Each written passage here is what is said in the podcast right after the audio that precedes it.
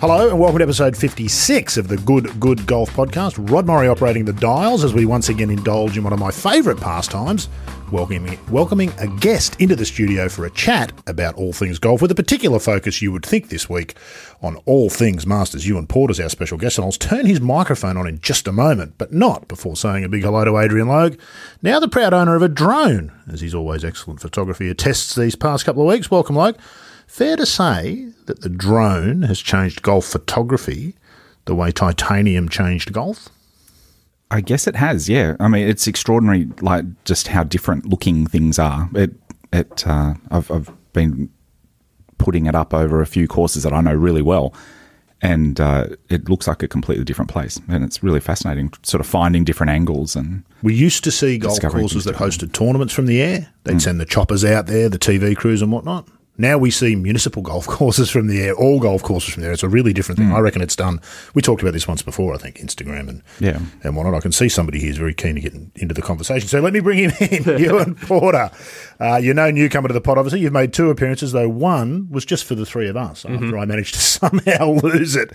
And the other one was a public one. You've graciously forgiven us. Well, thanks for coming in, mate. Oh, you're to the- welcome. It's good to be here in the studios. The compound, mate. The Sydney Podcast Studios compound, we like to call it, which is overselling it. the razor wire, that, that's sort of what puts it over the top, I Yeah, think. that's exactly right. You're a consumer of golf media content. What do you reckon about the drone and golf photography? Have you ever thought about it before? I think we're all used to it. Don't you? It's so common. Yeah, I've been around it with a few things that I've done over the past few years, and I was actually going to make comment yes. of uh, what I saw just a couple of days ago, North Turramurra. Was that was that your drone? It was, yeah. Because I'm uh, yeah I'm heading out there for my debut game fairly soon, and I mean that landscape there looks phenomenal. It's yeah, it's a remarkable. It's two courses in one, really. Very much. Yeah. There's a very old Sydney, old style Sydney golf course, which actually doesn't have any of the views. But then they had this fantastic peninsula, which was a dump, and they sort of capped it and built a pretty good golf course on there. It's been done a couple of times. Spectacular. The, the, where that new nine is was the site of a redesigned nine when the tip, I think, first went in. And then that got all covered up.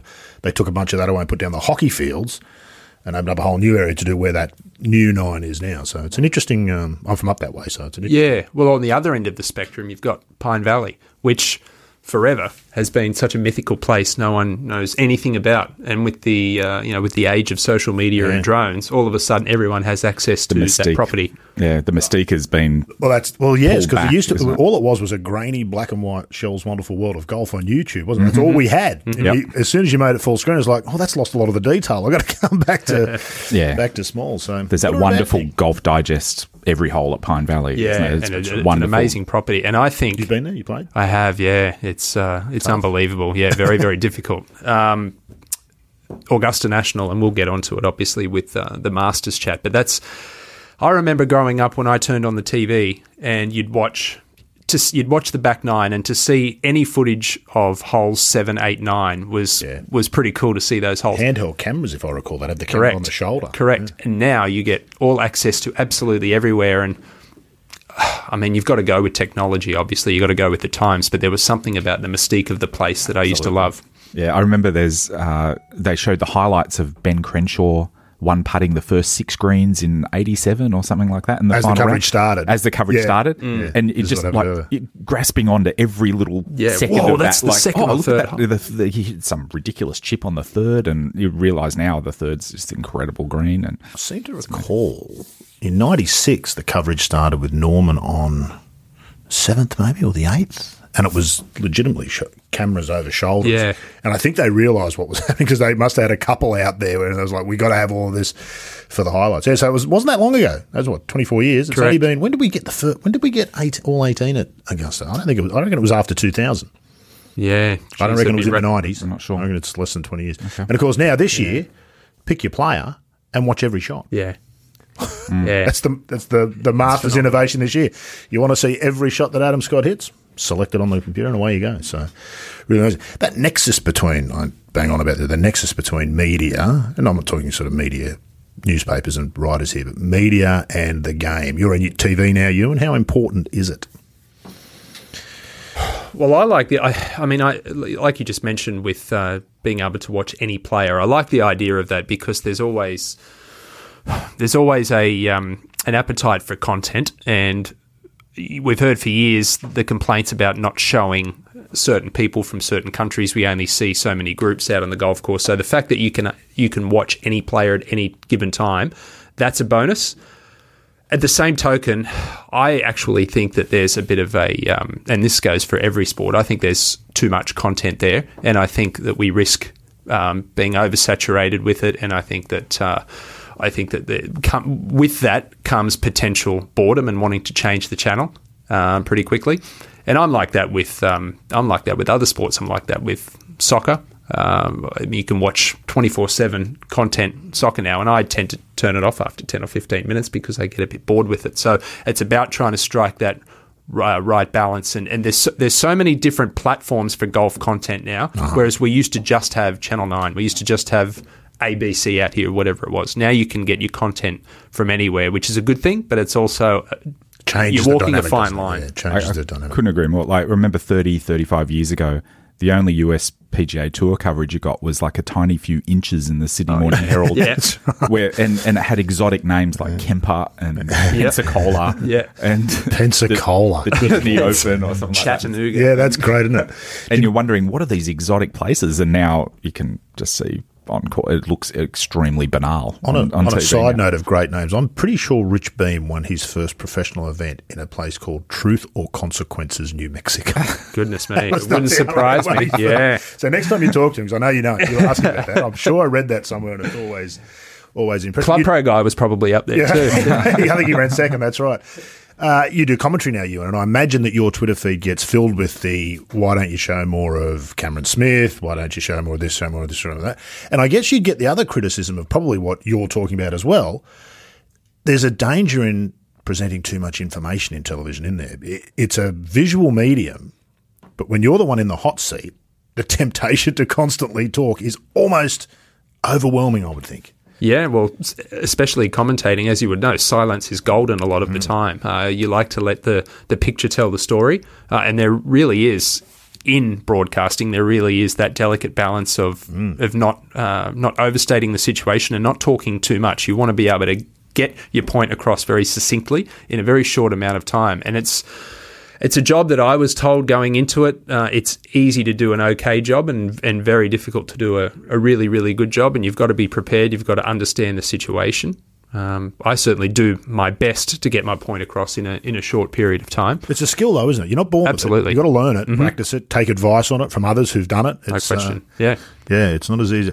You, you, look at the likes of Dottie Pepper, and I think of Judy Rankin in the booth players who've gone on to become great commentators. That's a whole second career and a whole second skill. Baker Finch is another one uh, who I think it, who does a really good job of that. It's not as easy. Faldo's crying into his people. cereal at the moment. I don't mind Faldo. People get on Faldo. I don't mind Faldo. I mean, he rubbed a lot of people up the wrong way during his career, which I suspect there's some hangover on that. But for the most part, he's. Yeah, well, you would have heard Mickelson when he came into the, the commentary box. I missed it, PGA. but he got he got great reviews. Yeah, look, he was fantastic. I think the toughest thing with Phil, if he ever chose to take that pathway full time, the toughest thing with him would be what we just spoke about. would be keeping yeah. keeping it um, keeping it short because no one else had a chance to get a word in. Because yeah, of course Bones is brilliant. He's former caddy. He's fantastic. He's, he just stepped into that on-course role and has been fantastic yeah. at it, it, right from day dot. There's a lot of energy and enthusiasm there, which I enjoy. Yeah, indeed. Yeah, it's funny, isn't it? And that, that relationship keeps changing, that television, print, digital media, that whole landscape. And I don't think anybody's got any answers. We're just in constantly uncharted territory with the media, much more so than ever, ever. Well, probably not since we had the printing press invented. Mm. The phone, once you put the internet in people's pocket, the world changed completely. And you see the results and everything right down to the election last week. You've seen how that's changed. Sort of everything. So let's come to. You didn't tell everyone where they could find us, Logue. You've escaped that Sorry, oh. one duty that you have. Uh, well, they can find me at Adrian Logue on Twitter and Instagram. You at Rod underscore Morri. Ewan? Twitter. And at? Ewan at. he says, trying to look it up. Ewan at. at. At. Uh, I, am not going to be able to look that up Ports. in time. At Ewan Ports, at Ewan Ports on, on Twitter. Twitter. And worth yeah. following too, because. Uh, because uh, lots of interesting stuff going on, including this weird Sydney Golf Odyssey. And what's this about? Mm. You've been and played the PGA Tour, now you're coming back to play the suburban golf courses of Sydney.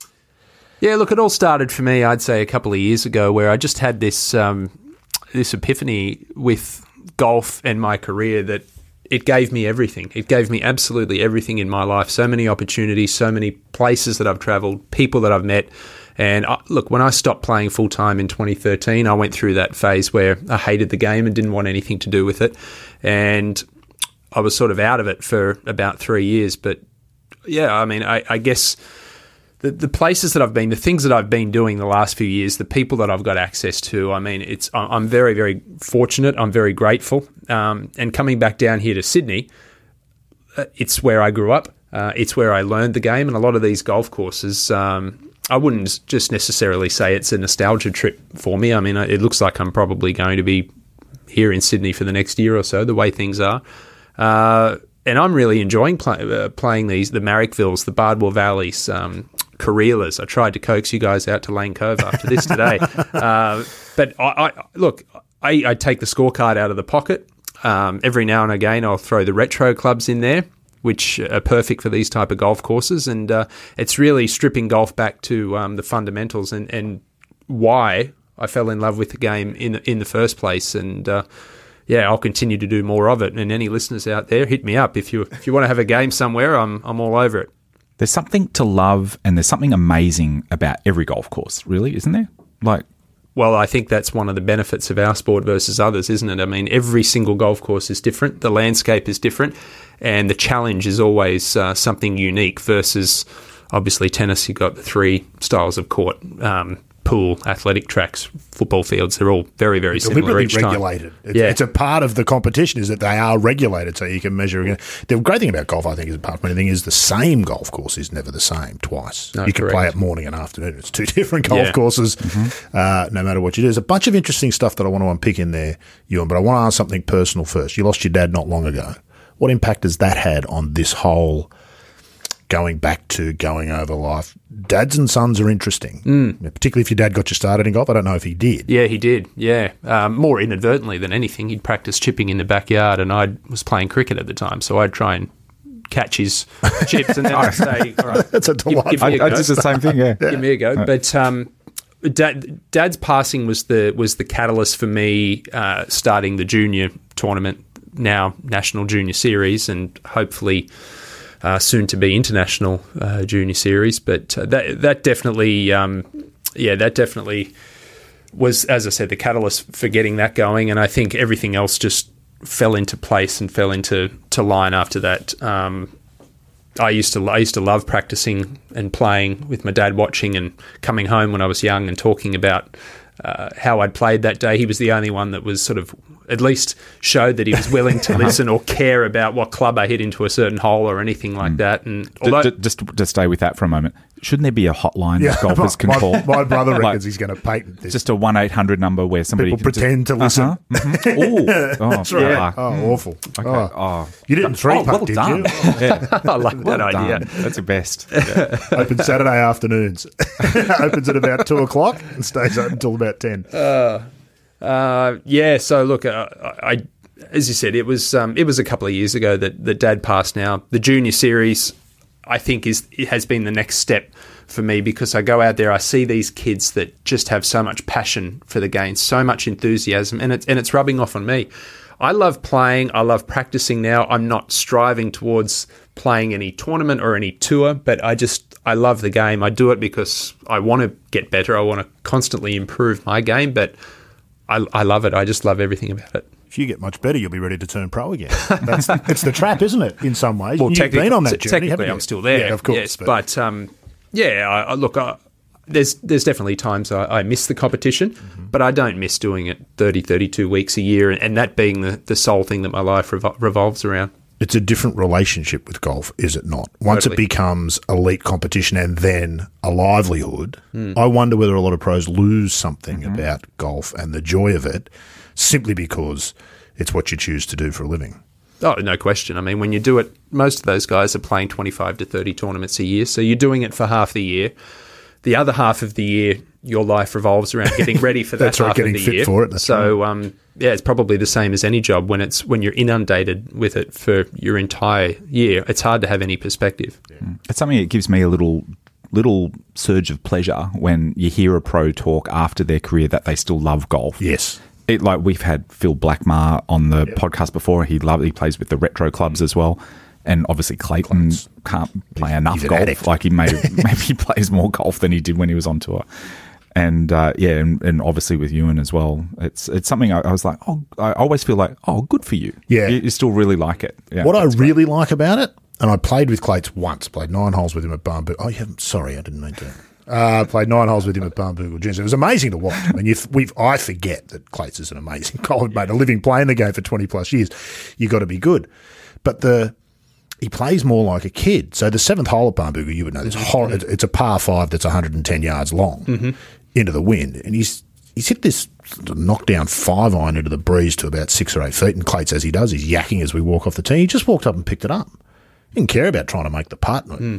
The fun was in something else, and I think that's probably what changed. You know, just, just pulling out driver and hitting off the deck just to see if you can carry the water. You can't do that as a pro, and and and if you never go back, that's a joy. I think because every now and then you'll pull it off. That's why you play. I think. Yeah, for uh, us. Yeah, and that's good to hear. And look, I mean, you mentioned um, you you forget just how good Clates was, and, and I think we'll give Rob Williamson a shout out um, for his work on Twitter. He's been putting up a lot of old videos from the 80s and the 90s, and it's not just Rob. I mean, you can find a lot of the old stuff on on YouTube. Yeah, there's a channel called.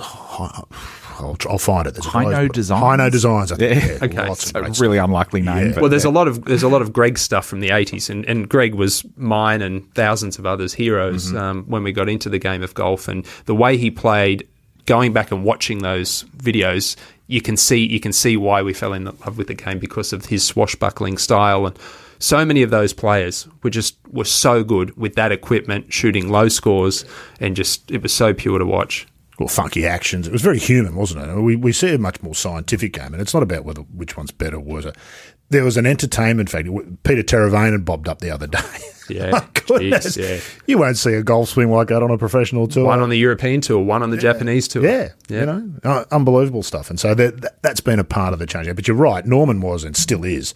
Even when you watch that old footage, and I know that Justin Falconer, who we know, who's Mm. probably about the only young person I really know, even he, when he watches that, I was like, wow. He's, can- he's in his see- thirties, isn't he? He's not young anymore. No, that's right. But I'm clinging to it because if he's not young anymore, Logue, that means I'm even older than uh, than I seem. But even people who've never, who weren't there for it, who you might think automatically believe the game is better today because it's their game, they watch that and go, "Wow." There's that amazing uh, tee shot from the Colonial, I think it is, where he's in the trees, Norman, and it's it's the sound Oh, yeah. of the persimmon on the balata is just uh, rickering through. Yeah, amazing stuff. Amazing stuff. So before we come to the Masters, you mentioned the junior thing a couple of times. So give us an update on that because, well, it can't be hard, can it? You used to be a pro. You just started junior series.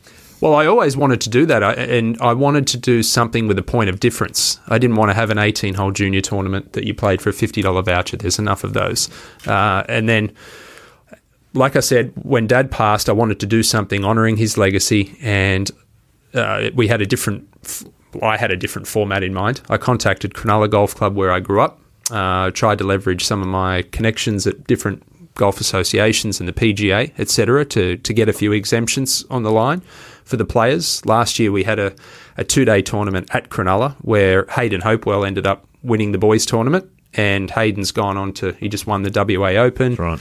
contended in the Aussie Open. Uh, Elvis Smiley, who's dominating, he was runner up to uh, to Hayden.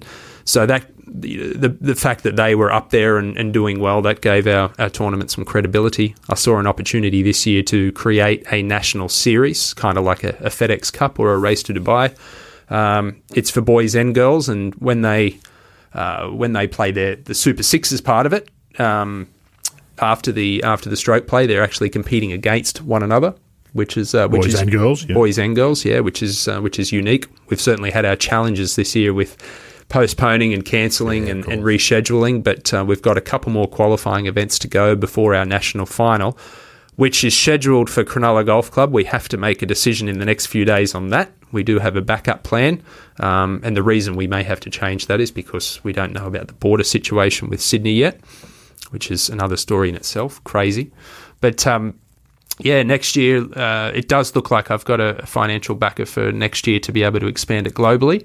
Uh, I've had six or seven countries reach out wanting to be involved, and it's obviously very very exciting because to this point it's not something that I ever set out at all to to make money out of, and I've put my hand in my pocket uh, to this point, uh, but look, I mean, the fact that we could potentially uh, take this overseas is very, very exciting. But we've got to be very strategic about uh, about how we do it because obviously there's a lot of unknowns for the next 12 months about um, travel bubbles and whether we can travel at all. But it's very, very exciting, and I think the main thing is. Uh, the main thing is it's it's such a it's such a golden opportunity for these kids and their and their pathways there's six tour exemptions on the line. There's two Adidas Golf, um, who are title sponsors of the series. There's two Adidas Golf sponsorships on the line, and I just want to be able to continue to build that because I, I want it to be built as the ultimate pathway um, for juniors globally. Because of course, playing is just one part of it, isn't it? as you would know. Mm. Nobody kind of tells you that until you get, until you get there and you discover it. And it takes some people by surprise. We were just talking about Jordan Spieth before we started. Rory McIlroy's talked about it in the past. Yani Tseng. All this stuff that happens once you've turned pro and your good play manifests into something else golf becomes the sanctuary. Mm-hmm. It's the time away from what is the actual job. How much of that do you focus on? I saw you interviewed a couple of the young girls the other day. You had three of them there. They're all giggly and nervous in front of the camera. That stuff's important, isn't it? That stuff's important in five years' time when one of those girls is somewhere big doing something yeah. and has to front the cameras and the press and sit in front of a press conference. One of the one of the things that I have a bit of an issue with with all forms of uh, amateur golf is that, and you will have seen it when when the day's over, when the tournament's finished, you get up, you make a speech in front of people, and I want to thank the sponsors. I want to thank the golf course.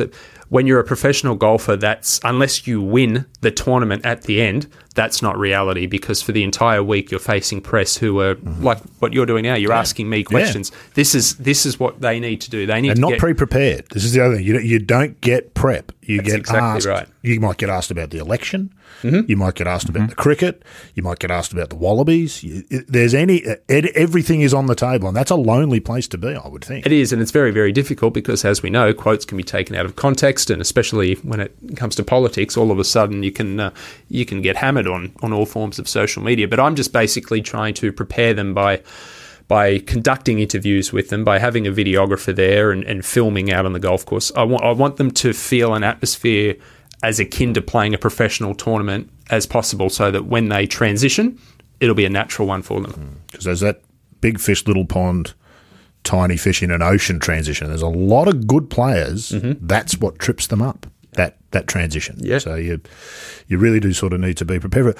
What do you find is the reaction of the kids? Because they're growing up, and we've kind of touched on in a very different world to what the three of us did. You're younger than both of us. I'm older than both of you, but we grew up in a somewhat similar world. We had television. Mm-hmm. That was really kind of the big medium, magazines, and that's sort of it. These kids are growing up in a completely different world. How do you find their, if you compare yourself to them at their age, what's their attitude? Is it different? I've spoken to a couple of pros for another podcast to do the thing about golf. And it was Scott Hend who first sort of brought up this notion of a lot of the younger players, this sense of entitlement particularly in America, where they've come up in a game where they've never had to really do anything. Look like his example was he asked this young bloke a few weeks ago, you know, where are you staying? And the kid told him. He said, "What's that cost? And the kid said, well, "I don't know." Yeah. the no. head was like, I can tell you exactly what it's costing. I can tell you what it's costing if I take something out of the minibar. I can tell you what it's costing if I go for dinner. That's a specific example. But do you sense that at all? Are, are kids these days different to what we were? Because they've grown up in a world that le- legitimately is different. Yeah, look, I, I think the the entitlement comes in in many different forms, and I think they just have a lot of uh, a lot of things being done for them. And I've I've witnessed this just through simple simple things like entries, entry forms for this junior series. Uh, in my opinion, they're not doing enough for themselves. I know when myself and my friends that I grew up with, Aaron Price, James Nitties, uh, Nick Flanagan, those guys, when when we were 14, 15, 16, we knew exactly what we were playing and we were entering things ourselves. We were organising accommodation for ourselves outside of when we were representing state teams. So we were very hands on with um, with our entire career from a very early age. And uh, yeah, I, I, think I would like to see a little bit more of that with the kids. And I think the other thing that I'm seeing, there's the kids are fantastic. There's great camaraderie. Uh, when we played at Shell Cove a couple of weeks ago, we had a one hour rain delay.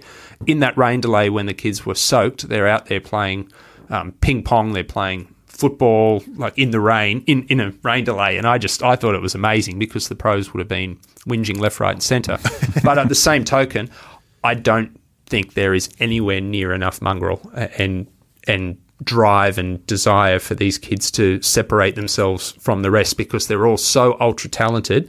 I want to see a bit. I want to see a bit more. Um, yeah, a bit more mongrel enough, there. That no, It's not enough. It's I think it was Matt Goggin told us one. It's just the entry fee. Yeah. He, he realised that he grew up in Tasmania. Of course, he was the best in Tasmania for a long time. And when he came to the mainland, he was good enough to compete. He got to America and it was like, Mm. shit, they can all play. there's not just 10 of us now. There, there's 150. And if I want to get in the field, I've got to beat 200 others of them to get there. And so that can be a very hard lesson to learn late. It can be, and, and look, I I have really enjoyed the fact that I've played quite a bit of golf with these kids, both here and up in uh, Queensland, that are playing in this series. And the one thing that I try to drum into them is that there are there are thousands and thousands of top players across the world who can shoot 64 when they play all right, but you need to shoot under par when you- you're feeling at your absolute worst. When you might be physically sick, your swing might be as bad as it's ever felt. You don't like the golf course, the conditions are tough. Think of everything that could go wrong, and you need to go out there and shoot under par when that happens because more often than not, you're going to be uncomfortable when you're out there playing professionally. Hmm. The thing I admire most about what you're doing, Ewan, is that young people and teenagers in particular just terrify me. I'm just I'm so scared of kids. Like they, it's like I'm worried I'm going to do something stupid in front of them and they're going to mock me or something, which would be They the most are. undignified thing that I could are. ever imagine. so I, I just I'm just so impressed that uh, you uh, you can. Uh, uh, be among them and, and do such a great thing with them. I think it's um, I think it's fantastic. but appreciate yeah. it. Thank But I, I really enjoy um, the the kids at uh, the club where I play. Um, the, great bunch of kids, and uh, it, it is it's wonderful seeing the next generation of the game. But golf is such a a growing. Uh, it's like a it mirrors life in so many ways with. Um, you know, introducing kids to an adult thing where like they're they're mixing with grown ups in a club environment, which is very intimidating. But you know, in order to get onto the course and do the thing that they enjoy doing, they've got to have break to through that, stuff, They've- they've- Yeah. which is tough in a way. And clubs could be much more welcoming, um, and they should be much more welcoming. But uh, the kids that get that benefit of going through that, um, I, I feel like have a special insight that a lot of other kids miss out on.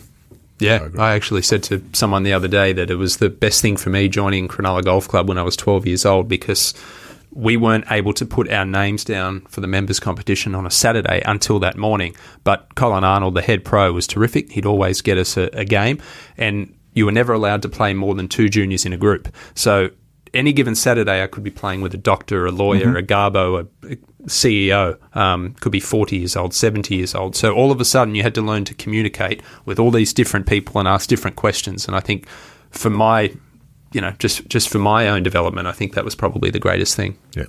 We'll come to the Masters because all the kids will be watching the Masters this week, as we all will, and they'll all be aspiring, all the boys will be aspiring to play in the Masters one day, and I imagine most of the girls will be aspiring to play in the Augusta National Women's Amateur at some point and then go on to have professional careers. But the elephant in the room we've got to address is something Adrian just brought up. You, of course, had an incident a couple of weeks ago at a club here in Sydney, which we won't uh, name specifically. But I want to ask you more broadly about that. Golf seems to be at a real nexus with a lot of this stuff, this tradition bumping up against modern. We see it in the playing of the game, the approach of the professionals to the game. We see it with the distance debate. We see it with all sorts of stuff, the woke crowd with their trestle sticks and all of those sorts of things. What's your take on all of that? And I know you got well, you got all sorts of feedback, both negative and positive, the other week. First of all, explain to us what happened briefly, and then maybe tease out a bit your thoughts on why there's maybe some issues with some of the things that golf still does. Yeah, uh, it the whole the whole incident took me by surprise because I, I turned up to the to the golf club and I had black socks, black shoes on, and was completely oblivious to the fact that it could be a, a, a, a big deal at all. I mean, it had been over a decade since it had. It used to had be, didn't it? You would have known 10 years ago. Oh, That's totally, but- totally, totally. But in that time, I mean, without trying to sound too boastful, I have played Pine Valley, I have played St Andrews, I've played some of the and been to the greatest golf courses all across the world, and my attire has never ever been questioned anywhere. So. The fact that I could turn up Well, to said I, I saw what you wore on. some, some We've all seen your on nationwide YouTube. tour. Yeah, that's stuff. right. Yeah, anyway, so- sorry, go on. um, yeah, some of the stuff I wore. Didn't you buy a Pizza Hut visor, visor just recently? I did. Yeah, right. Yeah, yeah. well, you're, and a McDonald's employee one. there you go. Yeah, I'm still waiting for them to be shipped though from the US. But um, Yeah, look, it just the whole. I walked into the pro shop and the pro uh, said to me, you know, I, he was very polite, said I couldn't wear them. Uh, I couldn't wear the black socks, black shoes, and I, I just said, look, I, I, I understand it's not, it's not your policy, uh, but I just, I think it's one of those things that it, it, it, should be reviewed, it should be looked at. The whole incident was all very cordial. Um, they let me play in in the black socks and, and black shoes in the end, even though it was against their policy, which was which was nice of them. Uh, and then at the end of the day, again, without mentioning the club, I just said um, on put, pointed it out on Twitter the incident that had happened, and it certainly caused a bit of a stir. And then the following day, because a couple of members of this club had followed me on Twitter and had actually commented on it, uh, they my friend who invited me out there, the general manager, had contacted him to say Ewan's not welcome here anymore, and we've contacted the PGA. So that's when I did my little two minute video on on Twitter and uh, and, and said and expressed my my opinions and my thoughts and. Uh, look, I, am not against tradition at all. I, am one who I love the way the guys played and dressed back in the day, but I also think that um, I also I remember when I first got into the game of golf, and like we've just touched on a, on a few of the things. It was there were a lot of the times where I felt unwelcome, and it wasn't just from a a dress perspective. Um, it, it, could have been something as simple as hitting two tee shots out on a hole, and a member would come running over from two fairways away asking me what I'm doing. I'm out there. I get my best practice on the golf course, not the range, so that's what I'm doing. Uh, and yeah, you always felt like you were you were treading on eggshells. So I think that's it's about trying to find that um, that delicate balance of uh, of of holding on to uh, golf's traditions, but also moving forward with the time so we can welcome new demographics uh, to the sport because I think it has a, a huge opportunity to um, to grow. We're, we're, right in the middle of a growth spurt with golf at the moment, which is a terrific thing. And the fact that we've got the likes of um, you know your Ricky Fowlers and Viktor Hovlands and Matthew Wolffs as ambassadors for the game. That's going to help with the younger generation.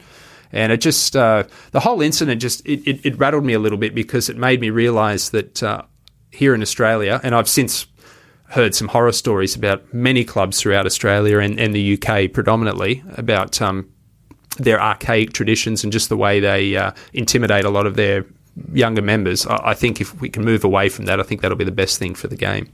Um, you, you, left out the best part of the story, you, and that you had to pay the comp fee, even though you didn't want to play in the comp. yeah, and goodness you won the comp. Yeah. they wouldn't give you the prize. Yeah, then, then, they wouldn't give me my and refund. then they wouldn't give you your money yeah, back. that's, that's fifteen dollars. Brilliant. fifteen dollars. Just the cherry on top. Is fashion a tradition? Like we hear people point to this. I, I get the discussion about clubs are entitled to make whatever rules they want, and that's true. And people are entitled to ridicule those clubs for having those rules. That's true too is fashion a tradition? Because people often say, "Oh, it's a tradition. It's a, you know, we've always done this thing this way." Is fashion really a tradition, or is it is it something that's weaponized with a that's masking something bigger, an attitude? It, it, is. It's definitely a part of the game, and I love good golf fashion. Um, but at the same, and this is so divisive, but nonetheless, uh, if you go onto Golf Australia's website at the moment on the in the Get Into Golf program, on the banner, like the the hero image on that page is a bunch of people like in t-shirts and jeans and and runners and that's that's actually what we need to be doing to get people into golf it's so there's so many barriers and so much cost getting into golf as it is with you know memberships are crazy expensive clubs don't do enough to try and bring down subscription fees uh, instead, they spend it on you know gardens and fountains and let's not get stuff. you started on that. Um, and and on top of that, a new golfer thinks they have to buy fourteen clubs, and fourteen clubs cost three thousand dollars, and then on top of that, they have to buy clothes before they can even get on the course. And I've seen it in action, like with my daughter, for instance, um, who's a really good tennis player, and she got into tennis just wearing whatever she wanted. Then she started to wear really cool tennis clothes because she liked what the pros are wearing. She'd go shopping for that stuff, and then she'd seek out the stuff that she really likes and and start wearing that. But then when she went to golf, she actually had some like collared shirts and like tennis skirts and things like that. And she's like, "Would I be okay wearing these?" And I had to really think about it. And it's like, "Are you gonna?" Yeah, I don't know. Yeah, it might be okay. Uh, and so we went out, and it was it was sort of okay. It sort of worked on a golf course. Um, but uh, she's pretty much like, really, I've got to go through all this again. I've got to, you know, I've got Backwards, to buy, isn't it? buy a whole bunch of new stuff. And it was, yeah, A tennis model makes a lot of sense. Get On into the game and enjoy it first, then want to look good while you're playing. exactly. On top of everything, there's just yet another expense that you have to get through to get into golf. It's just silly. So I'll give sorry, Rod, I'll give um, Todd Woodbridge, uh, a good friend of mine, a, a shout out because he called me when all of this was going down on, on Twitter, and he actually just checked in to see that I was okay because there was a lot of um, Oh, ne- negative. Mm. negative feedback on there. Uh, and Todd's on the match committee at Royal at Royal Melbourne.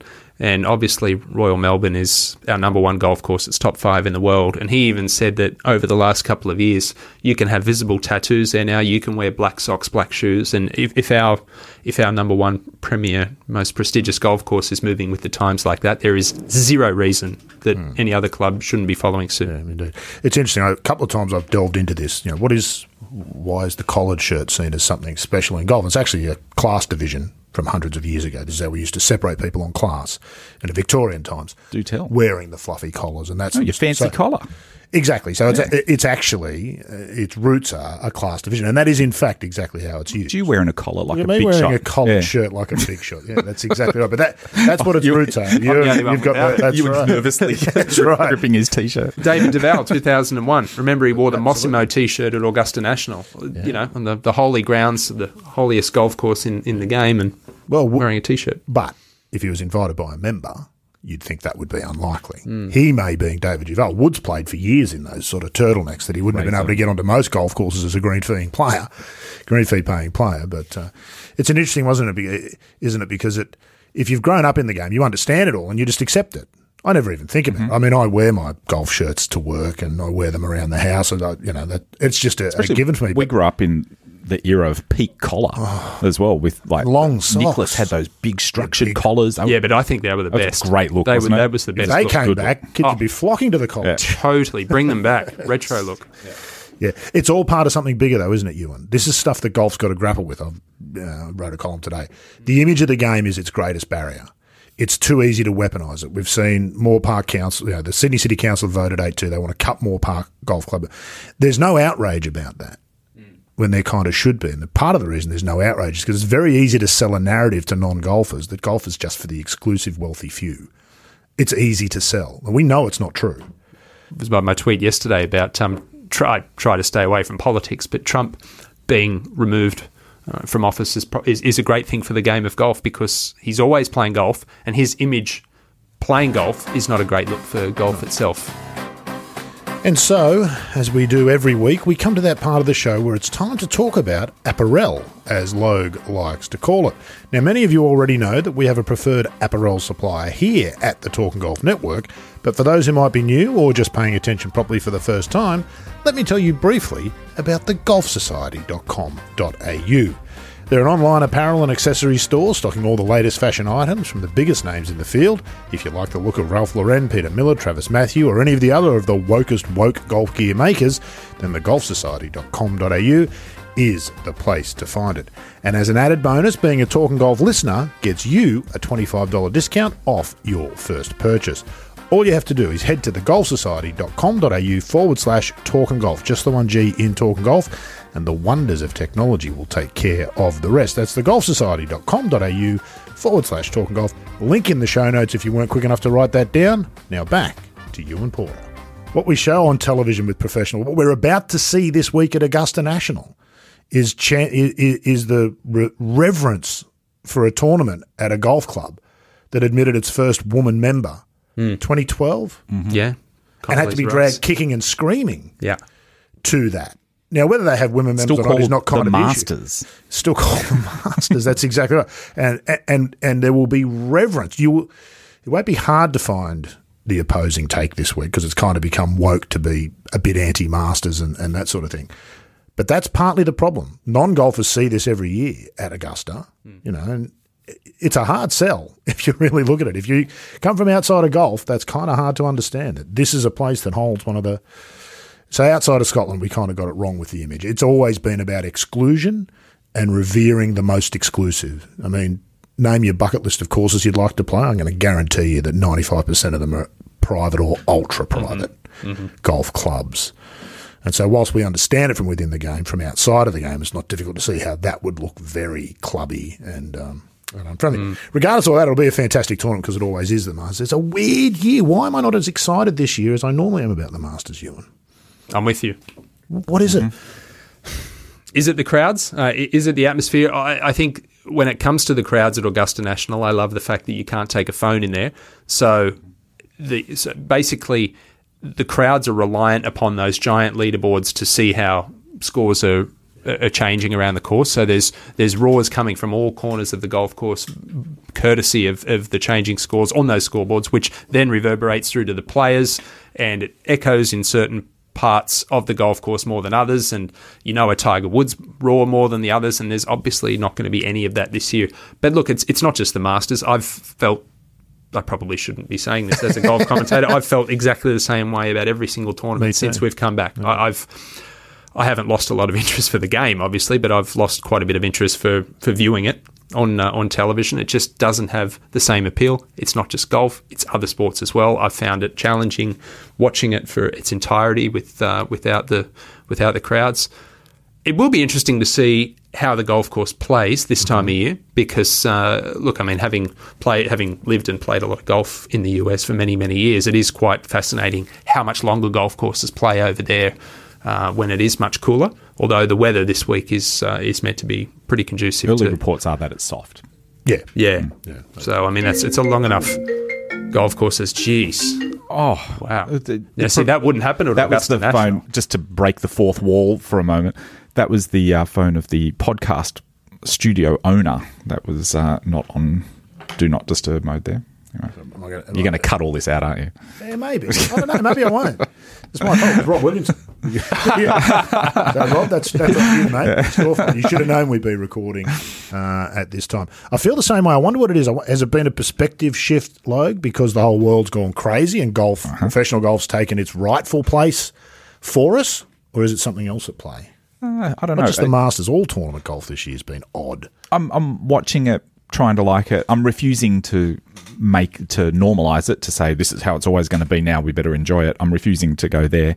I wouldn't be against audience noise being piped in on golf. I'd, I'd like to see how that that goes. the, they did that with the soccer, didn't they? They do it Did with did uh, work? soccer and NFL. It works on the NFL because you can't really see the crowd anyway, Mm. and for most of it, um, and it works really well. And they've got they've got it down to a fine art as well. Like there's all sorts of subtle little reactions that the the crowd make to a different way that things are. I don't know, it's it's down to a fine art with that. If they can do it so well in the NFL, I'm sure they can recreate a lot of the sort of stuff Are you're you describing there. championing a, a step closer to the video game that you accused the PGA Tour of trying to create and make out of golf? Is that what you're doing here? Oh, so you've just backed me into a corner I there. have, and I don't miss can these just- opportunities. I've had the, the ringing phone. Now you've got to explain yourself. Uh, I'm not going to. I don't think I can find my way out of that corner that I've uh, conveniently painted myself into there. But the oh, anyway, I'd, it's it would be an interesting experiment to see. I'd, I'd like to see if they can pull Well, it off. in PGA Tour, why not? Look at this point. Let's just lean into it. The PGA Tour, yeah, go ahead, make it your stupid video game with your piped in soundtrack Grids and on the your- and your grids on the fairway. Yeah, I will say there does seem to. I, I've I've heard it from a, I've heard from all corners of the globe how a lot of people are now tuning in more to the European Tour coverage, uh, just because uh, I think the PGA Tour has become um, Same, same. same same. Uh, I'm it- it's it's almost it's very sponsor driven, obviously, and, and the product has become a little bit stale. I think because of that. I mean, I've, calling it the product, like just that's that's the problem, isn't it? Yeah, it's just yeah, but that's what I mean. I've productized. I've done PGA Tour live the last two or three years, and that's exactly how it is. I mean, every every 15, 20 minutes, you have to throw in, drop in sponsor names and, and sponsor elements, and whereas the European Tour is a bit more just go with the flow, a lot better banter. It's funny, isn't it? Because, of course, the European Tour have been playing for purses about a tenth of what they would normally play for and about a f about a hundredth of what the PGA Tour plays for. Has no bearing on how interested spectators are in the product. There's a lot to learn from all this. And I think the PGA Tour, I know this was in motion before COVID, but I think they've really thought that it's gambling that's going to save them. This is the new oh. thing that gambling is going to, well, it's injected into the coverage now, is it Yeah, not? On a yeah. regular basis. Are they on the right track? Is that true? You We, we've we've been able to do it for Of course. however many as years, and, and it's it, I, I I don't know if I can answer that because it's been so common practice for me, and it doesn't. Re- the fact that Ricky Fowler's sixteen to one or Tiger's eight to one doesn't bother me or shape my interest in a tournament one way or the other. It doesn't excite me at all, either. but Maybe it, it just does get some people very interested. So there is an audience that it'll bring. Um, it, it, it it'll amp things up in a way that I don't particularly like. Like I don't don't like the contrivance of these. Uh, what do you call it? The the side bets. I don't know what the name of those are. Anyway, I don't like the contrivance of that. The various lines that people play. They do their odds differently in America too, no? They're, they're a bit odd. I can never understand what they're talking about. Uh, it's not as simple as here. It's 100 to 1 or 5 to 1 or, you know, you put on a dollar and you get five back. That's easy to understand. They do this weird, Yeah, there's a minus three hundred and plus. yeah, all this, yeah, overs and unders and yeah, I can't keep up with it. So, not that I'm a gambler, so that's probably, we're probably, I'm guessing you two aren't either. But No, you and me. Yeah. No, uh, by the sound. So the tournament itself, Ewan. So despite the fact that we've all admitted we're not as excited as we normally would be, we do work in golf, so we must be interested. What's what's piqued your interest? What's to look out for this week at Augusta National? 93 players in the field, 26 different nationalities being uh, represented. Over 20 players are making their debut appearance. This is why you're here. Oh, I didn't know is- any of that. That's fantastic. gold. Uh, Our very five, own Justin Ray in the, in the studio. five Aussies, uh, which is a relatively low number. Mm-hmm. Um, but obviously, Lucas Michel making his debut, I think it'd be fair to say you wouldn't put him amongst the contenders. I'd love to see him do well. Most but expensive green fee of the field, eleven grand is going to ah, cost Oh him to get goodness home. me! I hope there's a Some- go. I I hope hope there's a something go sorted out with that, yeah. Surely someone at Augusta is just going to either offer their own plane or give him the eleven G's. You- Now, I will say I don't to know. if- explain his economy ticket got cancelled A bunch of for yeah. returning to Australia, and now the only option is to get a first class ticket, and then he's also got to pay the the, The quarantine hotel quarantine gets fee when he yeah, gets back to that's Australia. right. Yeah, I don't know if you follow him on um, Instagram at all, but he has been on the most epic Mm. golf trip for three months across the US. So. Because of that, I feel a little bit less sorry for him. He's played some of the, and he's playing the Masters, and he's played the US. Add it all up, eleven grand is not a lot of money. And he's a good- suck it up. and He's, a good fella. bloke too. But um, yeah, the four Aussies, I think every single one of them has a legitimate chance of, of winning the tournament, are doing well. Um, there's a number of players. I, I I can't single single out one uh, specific favourite. I'd love to see Tiger do well. It's obviously his domain there at Augusta National, but um, I don't hold out too much hope. Uh, would love to see him up there, but uh, yeah, I think there's a few sneaky dark horse contenders. Uh, but I, I think for me, I love watching the international flavour of these tournaments, and we saw it at the PGA Championship there for, for a lot of the for a lot of the week. We certainly didn't see it at the US Open. It was a bit of a blowout, um, and I think on that note, that's another interesting element. There's so much hype around what Bryson's going to be able to do uh, to this to this golf course with um, with how far he's hitting it. And if ever there is a time that it's going to be an advantage, it's when the course is playing soft and long. Mm-hmm. Mm-hmm. which of course ignores the rest of the things you've got to do well right, there. I mean, it's a big element of the game, obviously, but. It feels to me he's come in under the radar. Somebody obviously wrote that last week, so he's clearly not that far under the radar. But is this just the change of pace that Rory needs playing in November to to change things up enough that maybe he, he's becoming the nearly man of his generation? Rory at Augusta.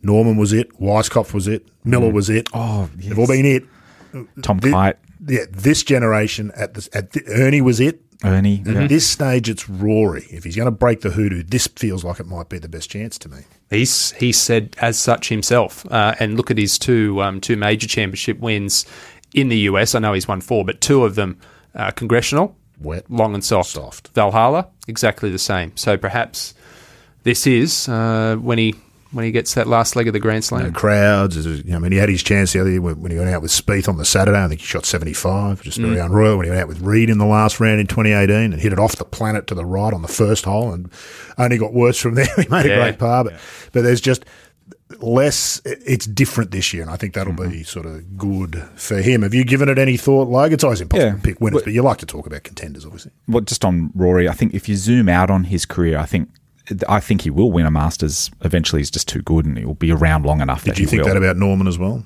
And Weiskopf Of course, and Miller? yeah. So you're back in the corner. You're breaking my heart the, the Yeah, back, back into the Uh, corner. But the the at the same time, I think the one that he's sort of got away with is the Open Championship because in a lot of ways he just doesn't perform that well on on open venues, and uh, he he sort of he snuck one in there, and I I doubt he'll win another Open, but I do think he'll win a Masters. I, I think he's much more of a chance of winning a Masters than a second Open.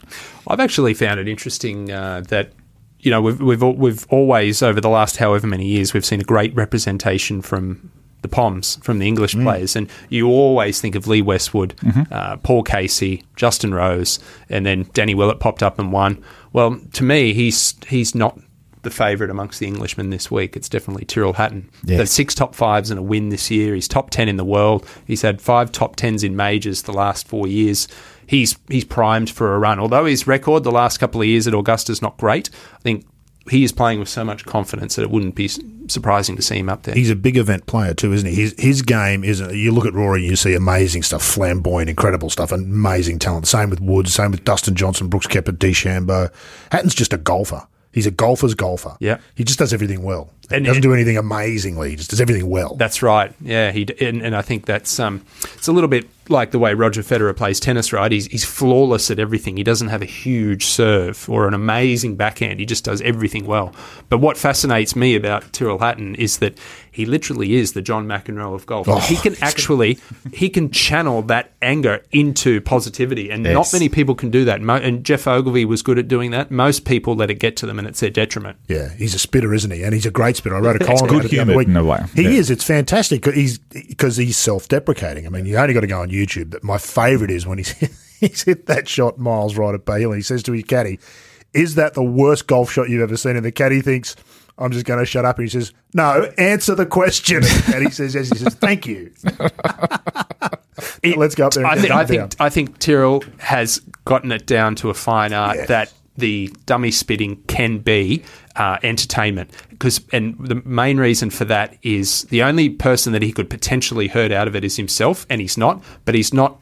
He- He's not doing any. He's not ruining the golf course, Mm-hmm. and he's not hurting his playing partners. So therefore, it is entertainment. He's pretty authentic with it as well. Like you can tell that's he grew up saying things like that. Although I think it, I, I do think watching him a few years ago on the European Tour, you could tell this kid's got talent. Then he'd have a bad hole, and you'd see him blow up, and it was ugly, and it was everything you don't like to see in a temper tantrum. And that's what he's learned, I think. You know, you're not going to stop doing it; just change the way you let it affect you. Because Woods was great at it too. Woods had a mm-hmm. temper, mm-hmm. but by the time he got to the next shot, it was done, dealt mm-hmm. with, and get on with it. So I don't mind that call, Tyrrell Hatton. I really like the way he's playing at the moment. Harrington said something really interesting on the McKellar podcast six or eight months ago. He said players sort of get 18 months. Yeah, he's in his 18 months. Hatton feels like he's in his 18 months and, and Yep. make hay while the sun shines. It's a depressing thought for him. You just brought that the level of that down. three Like, it was so promising Yeah. career. There, Roger Federer Right. comparisons. Clock's and- ticking, Tyrrell. You've got 15 months to go, mate. It's been wonderful for the last three, but you've got 15 months. Uh, speaking, how many?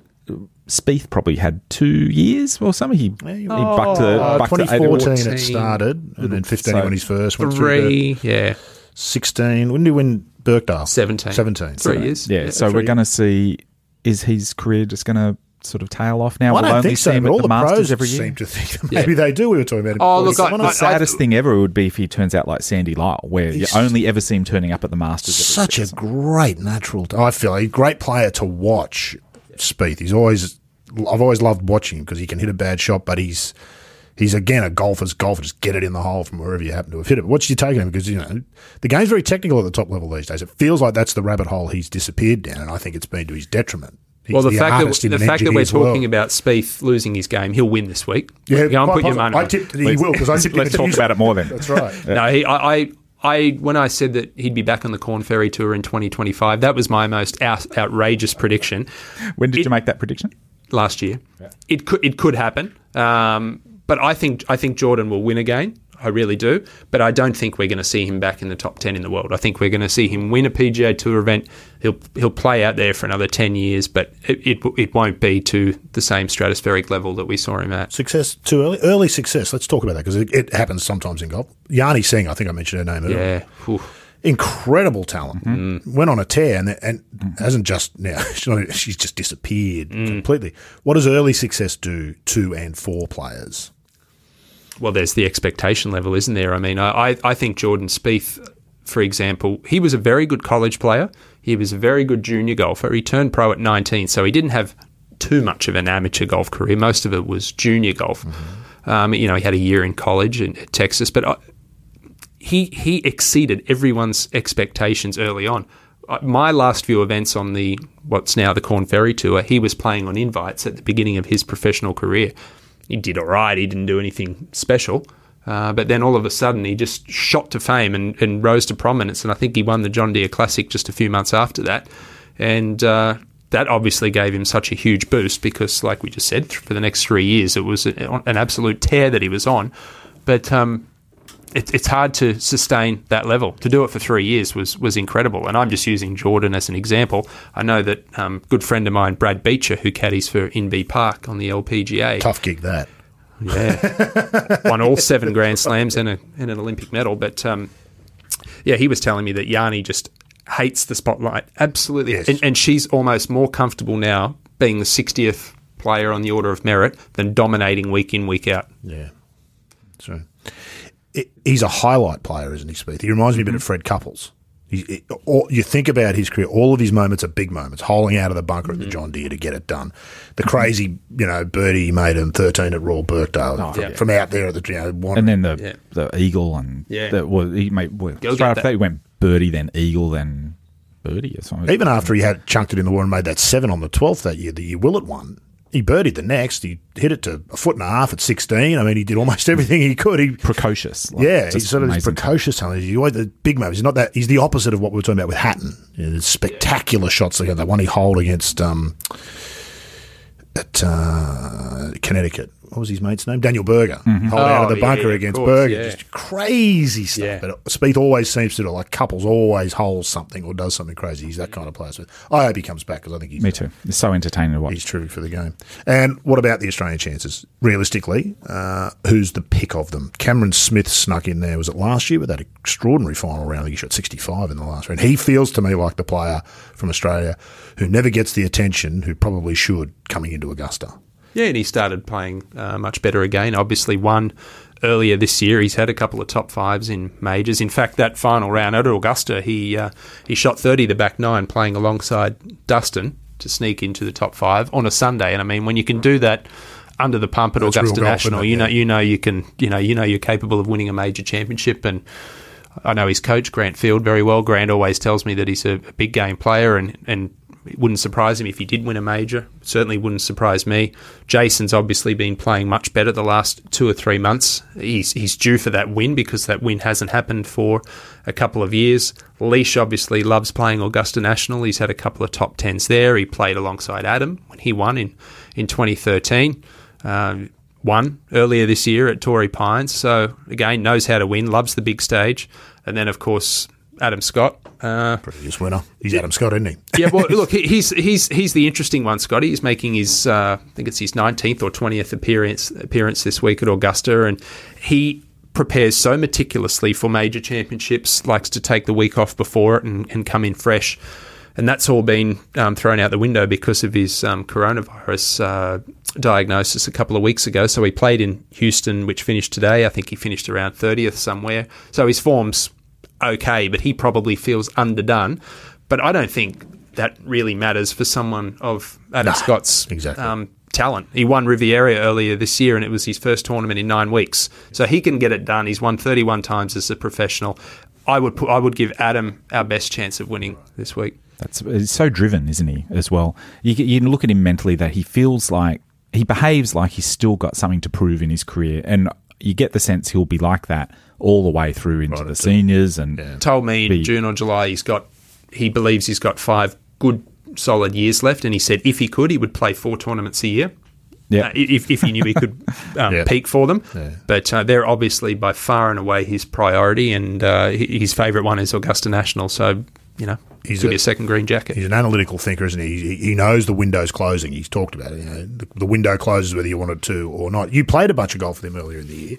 I think he's Australia's best ambassador for the game, and I think he might be one of the game's best ambassadors. That whole period of playing with a bunch of kids up there in Queensland. Tell us a bit about that. And he what doesn't like. really look the part of the game's best ambassador. He's just, I find him really annoying just because he's good at everything. Everything. And he's a nice bloke. And he's a nice bloke. And he's a good style of a guy. I mean, just, he, you're right. He is our ultimate role model. Um, when you look at Greg Norman, uh, he was he was brilliant for Australian golf, but he was so polarizing. You loved or you loathed the shark, whereas Adam, everyone loves Adam. And I told him uh, what he was doing up there when he was uh, he, he started that campaign for golf clubs to uh, let juniors play for five dollars up there on the Sunshine Coast, and he was doing his Instagram live things with Bailey Arnott. He did another one with Wayne Persky and played with a whole bunch of juniors um, away from the away from the cameras up there.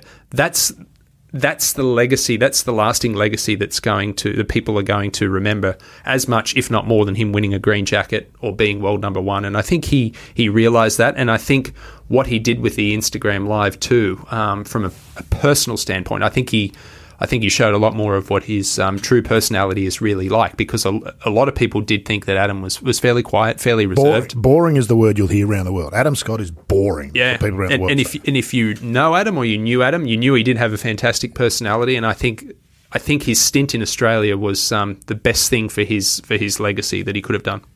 It, it's always struck me as interesting. It feels like he realised after he won the Masters fairly quickly how much his position in the game had changed, not just in Australia, but globally. He became, he's one of the go to guys for all of the journos in America now.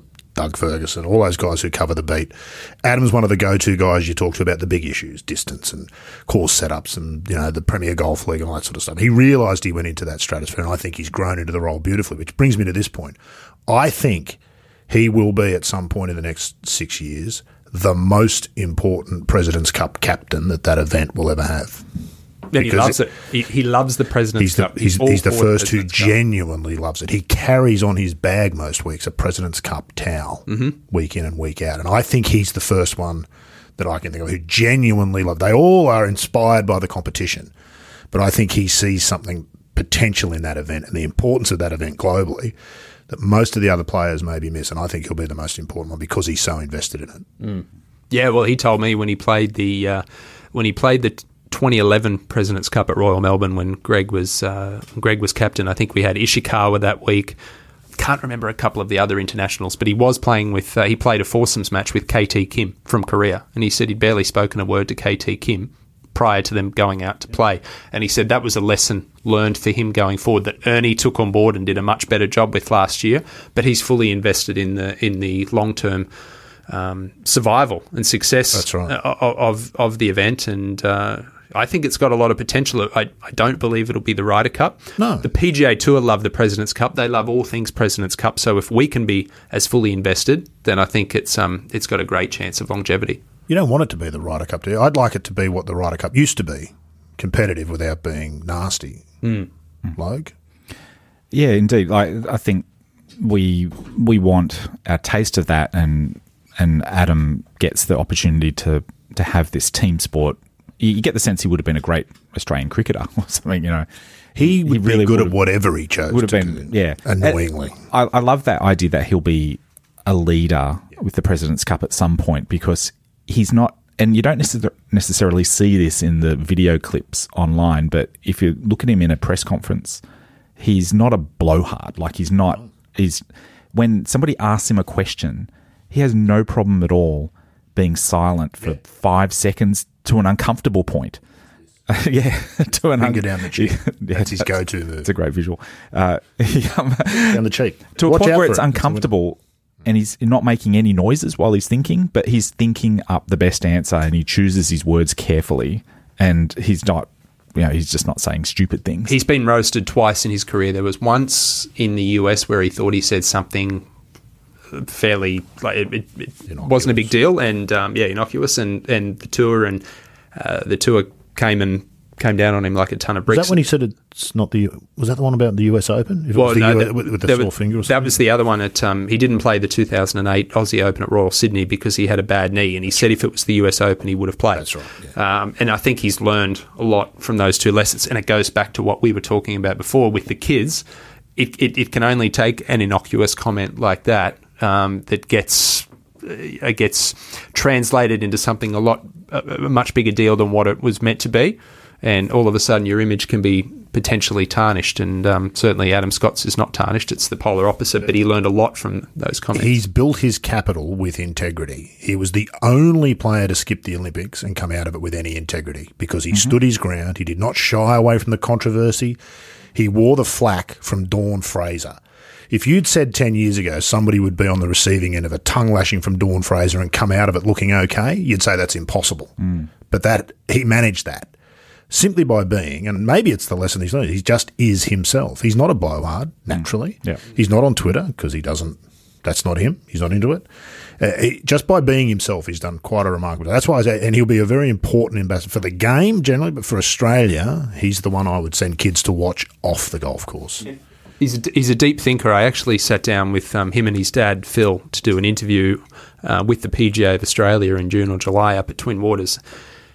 And it, it um, I wouldn't say it surprised me, but I was struck by how passionate he was about all levels of the PGA here in Australia and, uh, and, and, and just what should be done to help the development and the growth of our, our future professionals and the game of golf itself here in Australia. It was, um, was cool to see. He hasn't had the the same sort of kudos as Norman got for being a supporter of Australian golf, but he's been at least as big a supporter of Australian golf. There's been no need for Adam Scott to play here.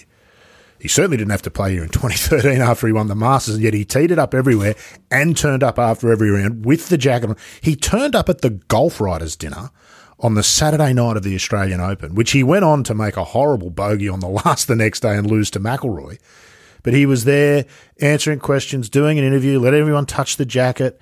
He didn't have to do any of that, but he did it because it was the right thing to do. Yeah. Um, he- on and on the course as well, he just tries his guts out. Doesn't matter if he's floundering a little bit. When he's out here for the Australian Open as Yeah. well, he keeps his energy levels up. Yeah. I remember a couple of times that uh, when he came out playing at the Australian one year, he was just having a mediocre week.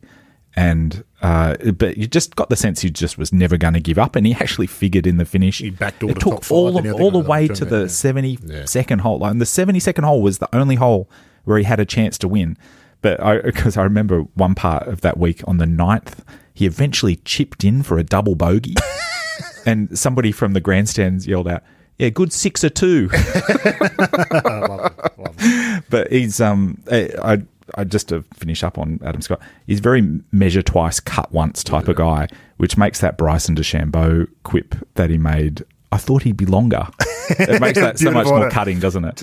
Just yeah, exactly. Where's the point? It's just there, and, uh, and there because he's got a great sense. Anybody who knows him will tell you. I've, I don't pretend to know him, but anyone who knows him tell you he's got a, he's got a great sense of humour. Yeah. He's a he's a funny guy, Yeah. and uh, I've seen pictures of him in a onesie at an event. So that tells you it's not all uh, it's not all impeccably dressed, neat and tidy. My probably- great one of my greatest joys in look life. fantastic. Did it have pleated fronts? No, it was um, it was a bear costume or something. It might have been after a President's Cup party. And there was some interesting video of him with Rafa Cabrera Bello over in uh, Bali surfing a few years ago as well. There was some party videos of that. But one of my great moments in golf, I reckon, has been a couple of times actually up at the Gold Coast at the Australian PGA, being there covering, and you'll come over for a press conference when it's like 85 degrees humidity and 38 degrees, and even Adam sweats. And that's just nice to know that he is actually human because you don't ever see that. We are overlooking the elephant in the room, though, is that he still looks like a buffoon, like everybody else when he's using the long putter. Like, he, Yeah. he can't make out look good. No. Not even Adam Nobody Scott can make it that look look If ever there was a case against the long putter, not even Adam Scott Yep.